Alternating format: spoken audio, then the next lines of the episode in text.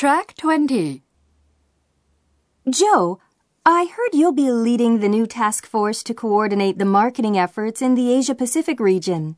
Congratulations. Congratulations, Joe. You know, we hope for the best. Thanks. I don't think the decision was formally announced, but everyone seems to know already.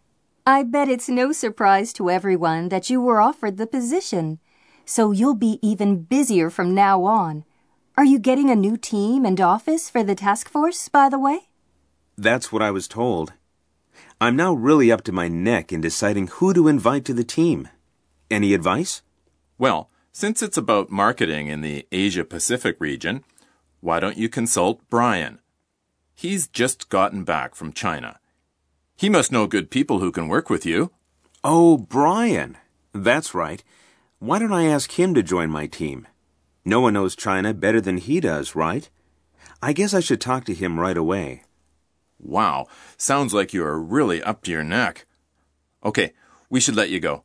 Hope everything works out for you with your task force. Thanks. Let me know when you come across a good name for my team, okay?